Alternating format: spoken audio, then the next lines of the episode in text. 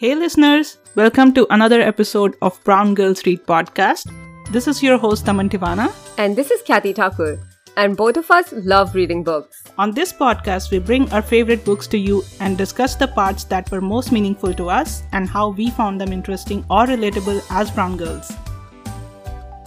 In our last episode, we discussed Serena Kaur's debut novel, All the Words Unspoken.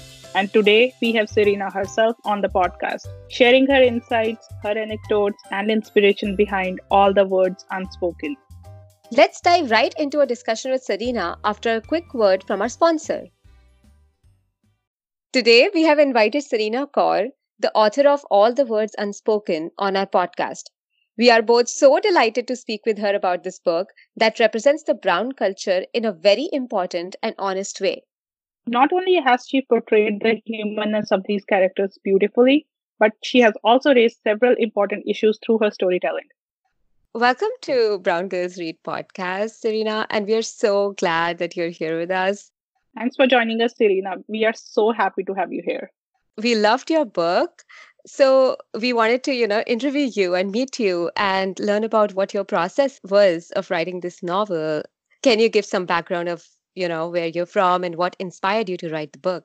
Yep. So my name is Serena Kaur and I I'm from Leicester in the UK.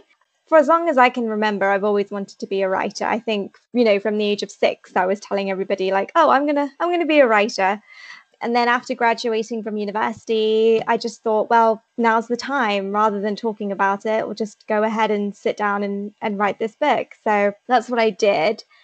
At first, I wasn't sure what I wanted to write about, but I think it becomes clear to you when you, you know, you look at the bookshelves and you realize that there aren't many South Asian voices on the bookshelves. There aren't many characters, you know, with, with similar backgrounds and similar stories. So I kind of made it my mission then that I was going to sit down and write something relatable for South Asians to read. And yeah, so that's what I did. And all the words unspoken came to be. That's really great to hear, you know. So I think at Brown Girls Read, our process kind of is like we read books and then discuss books with reference to our culture, like, you know, the things that we related with and the things that we didn't. So mm. I think to see that you as a South Asian writer has come up, it was so inspiring for us. And we were like, okay, so we have to read this book because it sounds so great. And I have to tell you, I finished the book in two days. Like that's amazing. I was hooked amazing. to it. I was completely like, you know, mesmerized by it. Okay, so what's going to happen next? And so I think another question that I would have is what is your process of writing a book? Like, you know, every author has a different process. So since it was your debut novel, I think our listeners would be interested to know like you know where did you begin with how did you do your research I think, you know, I looked around at people in my own life and a lot of the stories that were popping up. I just realized that, you know, I wanted to include those in the book. There were so many situations that, you know, my loved ones and friends are going through that it all come down to this, you know, what will people say mentality in our culture.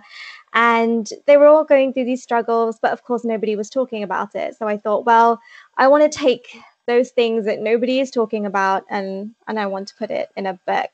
And in terms of the process, I I, I guess I just it was quite difficult to explain because during the time that I was writing this, I was actually very, very sick. So I was housebound.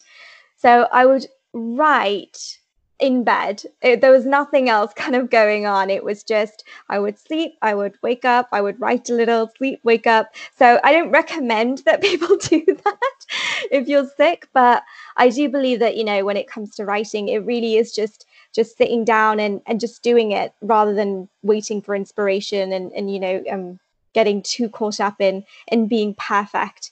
So my my process was just sit down write whatever comes to my mind and edit, edit, edit. So, yeah, that's kind of how it went down.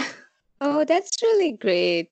And you have, like you said, that you have addressed so many issues in the book, like, you know, domestic violence, then homophobia, abortion, mental mm. health getting ignored, and, you know, so many other things. So, was there an inspiration for these characters? Like, were they based on real life stories? And I'm also curious to know because you went, you said that you uh, lived in Bahrain for a little bit. Like, did you see similarities in, you know, uh, all these places that you lived in? Um, I think I was too young mm-hmm. to to notice anything in Bahrain. So I was just a child, and that was just but when I look at Bahrain, I just think, oh, but you know, that was the place in my childhood where I had a lot of fun. But yes, everything that I've written about is based on you know real stories and real people. In fact, you know, the opening scene addresses abortion and one of my close friends was in that situation and it really got me thinking because she wound up pregnant before marriage and she ha- she felt she had to get an abortion like there was no choice in the matter it was culturally unacceptable she would be ostracized and she just felt that I don't have a choice. I can't even consider what I would want in this situation or what I would feel in this situation. She just felt like everybody else was in the, you know, in the room with her, uh, telling her that it was not going to be okay and it, it, she was not going to be accepted for her choice. So she went through with a decision that, you know, was not right for her. And it, it led to a lot of emotional damage for her. And and then I've seen other instances, you know, of people in my life. I've, I've had friends that, you know, are gay and they're not going to come out or because they're too afraid. I'm actually bisexual and that's something I, I've kind of, you know, gone, do I need to say anything about it? I can just, you know, go ahead and ignore that part of myself. I can just be with with a man, and you know, I went. I've been through all of this too, and it's all just because of the fear of what other people are going to say. So, yeah, these are all based on real experiences. Mental health, too. I've had people tell me, you know, that depression isn't a thing in India, which is so wrong and so that's true know, yeah we have heard that too you know growing yeah, up yeah. It's like it's a western concept that there's you know or you should something that you're making up in your head and it's just it's just not true. And i think we need to engage in conversation about mental health and you know just kind of be more open about it. So yeah these are all based on on true stories and true situations that i just keep seeing over and over again. So yeah definitely inspired by real events we are so glad that you brought it up in the book because i think that opens up a conversation in a way even if you're telling it through a story, it still brings all those issues to light. So thank yeah. you for doing that. No worries. I felt I, you know, we need we need to do it. We need to talk more about it. Absolutely. And yeah. you're so right about that uh, Western thing, right? They just totally name it as a Western thing and invalidate your feelings completely. And we were also discussing that constantly you're hearing this thing that what are you even crying about? Like we had so much struggles back in our day and look at us mm. we never mm. thought of mental health. And why are you even bringing this up? This shouldn't be an issue. Exactly. Yeah it is so true. It's it's like I just love the idea, you know, when people say it just doesn't exist, it just doesn't exist in in India, and I think that just kind of points to how little we talk about it, you know, as a community, as a culture. There's just so much silence around it that people can actually walk around and say it doesn't exist in India, and I think that's just terrible that that, that people can get away with saying that. So. I wanted to kind of say, yes, it does exist. Look, this is what people go through and you know normalize it yeah and i'm glad even in india now there is a little voice around it with recent mm. events uh, and also i think one or two of actors have started their organizations that address mental health which i think is yeah. good progress but we still have long ways to go yeah definitely we have a long way to go i think like deepika um, has helped out a lot with yeah. being open about her mental health and that was something that i thought oh i'll include that in the book as well but yeah, we, we have a long way to go, but I'm glad that the conversation is opening up. Yeah, absolutely. So, coming back to the book, we really wanted to know who was your favorite character? This is such a hard question. I think um, if we're talking about what character would I like to hang out with, probably Logan, just for being liked and uh-huh. free spirited.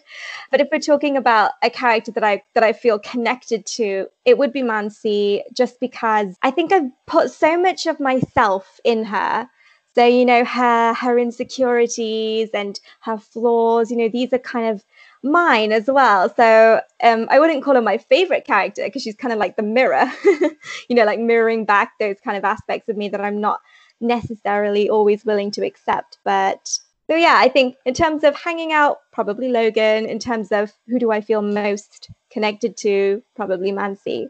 But I'd love to know who are your favorite characters? Like who who who would you think you'd connect connect to? I think I would also hang out with Logan. Yeah. he seems so accepting and open and just a very nice human overall. Like even in his teenage years and too when he was working with Mansi, he just remains that good friend. So yeah. I would definitely hang out with him. Absolutely. That yeah, I, I feel that too yeah, me too. I loved his character so much. yeah, he's just so warm. And I guess, like, in comparison to Aryan, I always think if I met Aryan, I probably wouldn't like him so much, you know, because all those layers of him that are good are, are just hidden. But yeah, I, I just think it'd be, if I met him, not so sure I'd like him but I loved how you've written his character. Like from the very beginning, I was like, something is off about this guy. There's something yeah. suspicious here. I cannot pinpoint, but there is something. yes. And I, I, actually think that people have had so many different responses to him. Like I've had people tell me, oh, they absolutely hate him. Like, oh, he is selfish. I do not like him. And then somebody else has told me, oh my God, I really sympathize with him. Like, I feel really, really connected to him. And I feel so, like, you know, they they loved him the most. And he's quite polarizing i think as a character. Some people really like him some people don't. Some people think he's been selfish some people sympathize with him. So i love that. I love that he's complicated enough that you know not everybody has the same opinion of him but i also agree and i think this is why the characters are so real because someone like logan who has accepted his sexuality at a very young age they are brought up very differently like even his you know family background is so different so open and then someone like aryan who has to hide himself all through his life from his dad would actually turn out to be kind of someone like aryan did right like mm. that is mm. what i really liked and i think that is the beauty of you know these characters that you've built because they're so close to reality. Absolutely. I think a lot of people can relate to that.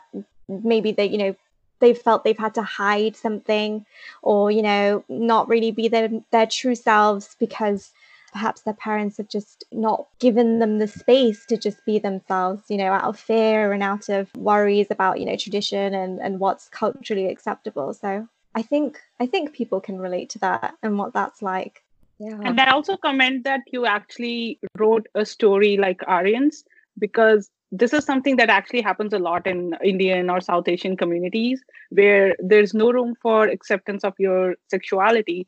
So a lot of guys, even though they might be bisexuals or homosexuals or like however they choose to identify, they have not come to terms with it. So they end up marrying women and then they just like ruining each other's life and it causes yeah. so much trouble. Yeah, exactly. Yeah, that's what I wanted to share like the consequences of that just you know, it's not just awful for for the man, but also for whoever he's marrying, because yeah. you know they're just it's they're not allowed to be authentic in that way. So yeah. Today's episode is presented by Wear. Wear was founded with the goal of building an affordable everyday wristwatch that blends tasteful design with extreme durability and functionality. Wear returns a sense of dignity to affordable wristwatches and are built to last. Wear is a true American watch company specializing in both quartz and automatic watches. Wear is offering our listeners 15% off if you use the code PODGO15. Go to wearwatches.com to learn more and get your new timepiece today. I want to come back to Mansi a bit. So I really like that Mansi is not like a Bollywood heroine who's like fair complexion and all. Like you gave her that. So I really loved that part. I also want to talk about her friends. Mm. She had two friends in the book mainly, and they were like such a contrast to each other. One of them was a good daughter, wants to be a good friend, wants to be a good everything. And I yeah. think we have all had one or two friends like this growing up. Yeah. And then there's this other friend who's like the other extreme for Mansi. So I, I kind of saw them as like an angel and devil on like Mansi's shoulders. so I just was curious, like, was that intentional or what was your thought process behind creating those friends in the backdrop? Yeah, I think with Rakhi, it was, you know, you say that you've had friends that we've all had friends that are a little bit like her. And that's absolutely true for me as well. I've I've had friends that are like her. And I think I just wanted to show as well what it what it was like, you know, for that, you know, that mentality that we do have and how it can really affect a person's personality as they're growing up. They embody all those traditional values and they, they can wind up quite, you know, rigid and a little bit judgmental themselves. I think with Rakhi, you know, she comes across as that perfect, the the ideal kind of girl, but she's very very rigid, and I think she's very contained and not quite comfortable almost with being herself. And I think that's you know in part due to not being able to be free in in that way like just to be herself um showing kind of the consequences of what that's like. But then also Sejal who is completely the opposite you're right she's she just doesn't really care. She's just happy to be herself. And yeah they they are opposites. And i think it's quite interesting to show that even though we all kind of grow up in this culture and we are you know surrounded by the same values none of us are the same. We all wind up completely different. And we're all kind of learning to i think balance who we are ourselves and who we are as a person that is a part of a community as well. So yeah i just kind of thought it would be cool to to show what that can look like through Rakhi and Sejal. Yeah. And now that you mentioned Sejal, I think I would hang out with Sejal as well. She Maybe Sejal and Logan. yeah. yeah. Yeah, she can be fun to like go to parties with. I think Sejal would be a great friend for that. yeah, I think so too. Absolutely. Another question that I had was it sort of felt like the ending of the book was kind of open ended. So yes was that intentional or is there a sequel coming? No sequel, no plans for a sequel as of yet. but yeah, it was intentional. I think, you know, the whole story is is quite real and I was really set on making it quite raw and real and I just didn't think it needed to be tied up in, in a happy ending, you know, in a neat little ending, just because life isn't like that. And I think the characters are quite complicated in the sense that there isn't a particular way that we could imagine how would they react. It's not very clear in my head even because the characters are so complicated in that sense. I just wanted to leave it open ended i wanted the reader to kind of think on that. Obviously Aryan and Mansi, they had to hide themselves to start with. They had to live a certain way, live for other people, and before they were able to be authentic and make their own choices. And, you know, with this bombshell, it's interesting to just kind of leave that up to the reader and say, well, what do you think is going to happen? Are they going to kind of fall back into being inauthentic and worrying about, or, you know, what others will say? Or I thought it was just, it would just be interesting. I wanted a bittersweet ending because it's not really something that can be tied up nicely. You know, if you go against, for example, your family to be who you really are, is it true that you could just have this really beautiful happy ending? It's like no things are still kind of raw things still hurt things are still complicated but there's beauty in that. So there was never going to be a happy ending but something bittersweet something that felt realistic to me. But where do you think mansi is right now? I honestly think that she has gone back into marketing. I think she's making it work as a single mum and I think her mother, you know, with all her threats and everything, does actually wind up being quite supportive and helpful. What do you guys think? Like, I would love to know what what you think would have happened. Do you think Mansi would have, you know, given Aryan the news, or, or what do you think? I think she would have told him, g- given him like an open gateway, like he can come or not. It's up to him because yeah. I don't think Mansi would force that on him. I also agree with you. Like, I kind of also pictured that eventually her parents would just like, you know, fall in love with the child and like she's gotten a job and she's making it work. Yeah. Yeah, absolutely. yeah. I thought that as well. You know, Mansi is so strong. Her character has been so strong all through the book. So I think that is the ending that suits for her. Yeah, definitely. I mean, she went through so much, you know, all the depression and everything and still trying to get herself to to go out there and work despite everything she was going through that I just think she's a fighter. Like she will make it work. yeah. yeah. So, what are you working on next? So, I'm still within the early stages of my next novel. The only thing I can tell you for sure is that it is going to focus on female friendship. That's something that I I really want to focus on. So I don't want to. Oh yes, about... we want that.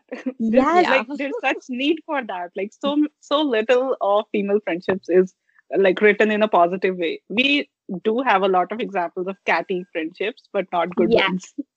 Yes, I, exactly. And that's what I was thinking. I thought, you know, female friendships, they can be so wonderful, so deep, so complicated. And like, why are we not seeing enough of that? So I was like, yeah, you know, forget love for a second. forget, you know, I just wanted to focus on on female friendship. So that is my my goal for my next book. Story's not completely together, but it's piece by piece. I'm I'm bringing it together. Oh, I'm excited, so excited, for that. yeah, I'm so excited to read it. I'm already sold. that's great. it has been great having you here today. And just before we end our interview, do you have any words for our listeners? Do you know what? Like, this book is all about just not caring what people think, you know, uh, it reveals the consequences of living your life for somebody else and and it doesn't end up well. So my my advice to anyone listening is to just be authentic be real you know and to live your life for yourself. Never worry about what other people are going to think. And even though there are going to be issues with that because it's never things are never going to be all hunky dory just because you've decided to go on your own path there are going to be difficulties. But that ultimately it is it is the best way i think so to just be true to yourself, as cheesy as it sounds, that that's my uh, that's what I'd say to anyone listening. that's a great message. Thanks yeah, for that. Thanks. And it's been so fun talking to you. Thank you. Thanks it's for sharing your process you. and you know writing this book. I am so thankful that you have written this book with everything that I find wrong sometimes in our culture. And yeah. I think it's a great starting point for us to have these conversations. Good. I'm really glad. And you know, if you if you read this and felt that you could relate to the characters and and felt that it rings true for things that you've been through, then then I've done my job. Like that's that's what I wanted to do. To give us, you know, South Asian women, South Asian people, uh, something that they can connect to and relate to. We don't have enough of that. So it's wonderful. Yes. Yeah. Thank you so much, Serena, for coming to our podcast and talking to us about your book. We really loved it. And I think everyone in India should definitely read it. Not only in Aww. India, like everywhere, I think. thank you. thank you. And thank you so much for having me on as well. It's been lovely to chat to you both. It's our pleasure. For our next episode, we are reading a non-fiction book called Learned Optimism by Martin Seligman. We hope you'll be reading with us, and until then, keep listening.